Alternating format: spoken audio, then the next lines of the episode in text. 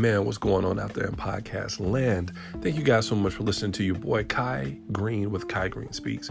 Um, you know, I'm really excited to be taking a moment to answer questions from uh, different members of the community. Um, so, with everything that's been going on, I know people have questions around race and around George Floyd and, you know, just things. So, I wanted to create a space by which um, people could anonymously ask questions, race related questions, uh, that, you know, they may not be comfortable doing in a more public setting. So, uh, anyway, what I'm going to be doing with these next few segments is grabbing questions that have rolled in from my Ask a Black Guy uh, form, which I'll tell you more about, and uh, and just kind of talking about those. These segments should be short, uh, hopefully anywhere from three to five minutes, so that I'm not boring you guys to death. But just wanted to take a moment to be able to address some of the racial issues that are going on and give people a space to ask the questions that are really on their minds. Okay. Well, great. Well, um, the first question I want to tackle with Ask a Black Guy is uh, this particular question. It came in on June 9th, 2020 at 10.06 a.m. And the question reads as follows. What is your most prominent memory of police brutality slash racism against you? Well, um, first off, uh, thanks so much for this question um, and just taking the time to share it. Um, I think for myself, if, I were to tell you about uh, my most prominent memory, um, I was working in Orlando, Florida at Disney World at a water park. Um, and one, the fact that they made me what's called a slide operator there instead of a lifeguard because they assumed I did not know how to swim. That was a whole other thing. But but anyway, I was working at this place called Typhoon Lagoon in Disney World in uh, Orlando, Florida, or I guess technically Kissimmee. Um, but anyway, I'm I'm working there as a slide operator, and I was working on a water slide that was like a straight drop down. And um, there was a Caucasian couple that had made their way up onto the ride, and as they were walking up to the slide, I asked them. I said, "Hey, uh, it's part of my duty to ask you guys to remove your goggles um, from around your faces because the way the slide is set up, they can stick and you know actually cause lacerations or even pull hair and you know it's just uncomfortable. So I was just asking them to comply with the rules of the park as I'm supposed to do with my job for the safety and the joy of all the other people because, you know, Disney World's the happiest place on earth. But um as I was asking them that, uh, the gentleman towards turned towards me and he says, I don't have to do anything. I can wear what I want to, you stupid fucking nigger. And man, I had never been directly called the N word before. And I know most people think of me as this like jovial person, but um man, I was I was angry, and he said that to me, and immediately him and his um, partner they they jumped into the slide and just took off. Everything in me wanted to hit what's called the E stop or the emergency stop. If I did that, all the water would stop on the slide. It would have been just been nasty, right? Because they're going down this straight drop slide. But even then, I had compassion and I thought, man, I don't want to do that. And I didn't want anything to happen to the young lady. So I immediately picked up my phone as they're sliding down and I called the lifeguard at the end of the slide, the other operator. And I called him and said, Hey, there's a couple coming down. I need you to hold them.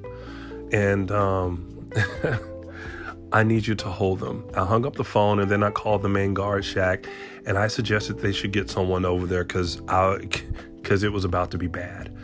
And um, so I, I put my phone down and I can't go down the slide because I, I had stopped it, but I needed to go down the stairs and to get to the foot of the of, the slide. So I just beeline down those stairs as quick as I can. And um, I guess the best way I can put it is to say that all I could see was red. Like I was just angry, angry to my core. And it was like the whole time I was making my way down those stairs, I was just thinking about all the people that looked like me that have been disrespected and people that have been hung from trees and drugged behind trucks. And this sense of rage that was in me was um, completely overwhelming. So by the time I, I made it down those stairs and all of these thoughts are just racing through my head and the disrespect and the hate, um, all I had left in me was hate and vengeance because I wanted him to suffer. Um, so I get to the bottom of the stairs. I make my way over to the bottom of the slide, and I get there, and the other lifeguard says he couldn't get them to stay. And I just took off, roaming around the park, literally, literally with tears in my eyes, my fist balled, and I am sure a shadow of rage right, or a shadow, or like a cloud of rage hanging over my head. And I spent the next eight minutes or so really searching the park, trying to find them before a couple of my coworkers found me and convinced me to to go what they call off stage at Disney and go behind the scenes at the guard shack. And at this point, probably 10, almost 15 minutes probably had passed. And I was so angry backstage. There was these large metal trash cans. And as soon as I got backstage, I just I started punching things, and one thing was the metal trash can. So I, I mean, I, I just, I just wailed on that thing, and um, I let go and try to get all that frustration out. And um, they eventually, you know, got me to calm down some. And I got to the guard shack, and everybody was just kind of talking, you know, trying to trying to talk me down. And, and my closest friend there, um, after I kind of calmed down, he was like, "Hey, bro, you know, let me see your hands." Um, he said, I'm just trying to look at your hands. And I was like, starting to kind of come back to myself. And I'm wondering, why does he want to look at my hands and stuff? He's like, I'm just trying to make sure, are your hands broken? Are they whatever? I'm like, no, dude, my hands aren't broken. They're fine. And um, he's like, I want you to come here for a second. And so he walks me over to the metal trash can and he points at it and he goes, I thought you had broke your hands or something because you did it in this this thick heavy industrial metal trash can with your fist. And um, at that point, the guard shack, the, the guy that ran the guard shack, our shift supervisor, came out, sends me home, and you know tells me that they found the guy and that they were kicking him out of the park. Um, but you know, it, this isn't maybe the type of story you would expect, right? You would think there was like this big incident that happened, but there is something about being called that with the type of hate, the type of disrespect that that guy did that I lost sight of really everything that I thought that I was. You know, in that moment, I felt a rage, man, that I cannot begin to put into words. And I know there's people that go, you know, sticks and stones will break my bones, but words will never hurt me. But screw that. that moment, that day, being called that hurt. Okay. And that hurt centered around the idea of just how my ancestors were treated. When I thought about how, how hard my mom and dad worked for me to go to school and for me to be respectable and for me to be all these different things, to think that someone just took that away in an instance, just completely um, overlooked the hard work that I put into myself.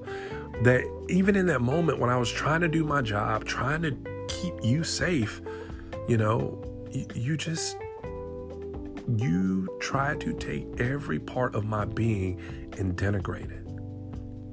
You know, um, and it, it makes you ask the question sometimes as, as a black person. You, in my head, I go, dude, I've I've gone to school. I've I've checked all the boxes. Um, I've I've accepted your I've, I've learned your culture maybe even better than you have. I've blended in. I've integrated into this system, this fabric of America, and here I am in the happiest place on earth, doing everything I can to put smiles on people's face, and you just you decide to snatch everything away from me because of the color of my skin. You know, I am not sure how we make that something that's plausible for other people. But in that moment, when I tell you all I saw was red, I did not care about jail. I did not care about my education. I, I even let go of the sacrifices my parents had made for me because in that moment, I was ready to lose it all. It was not about what was right and what was wrong, or excuse me, what was rational. But my soul to my bone had been offended and it's as if it was at the point to where it just had to be corrected because if not my life then hopefully the lives of those around me both brown and white would be better because they saw how hurtful that word was to me and how far it pulled me away from the person I hope to be. So that's probably my most um, memorable racist moment is when that guy uh, had the nerve to call me the N word in front of so many people and just completely disregard what I was trying to do and the man that I was raised to be. It was like it made me feel as if no nothing I could do would ever just finally make me good enough. That I was constantly going to be living under the shadow and under the negative perspective of being black and not being valued.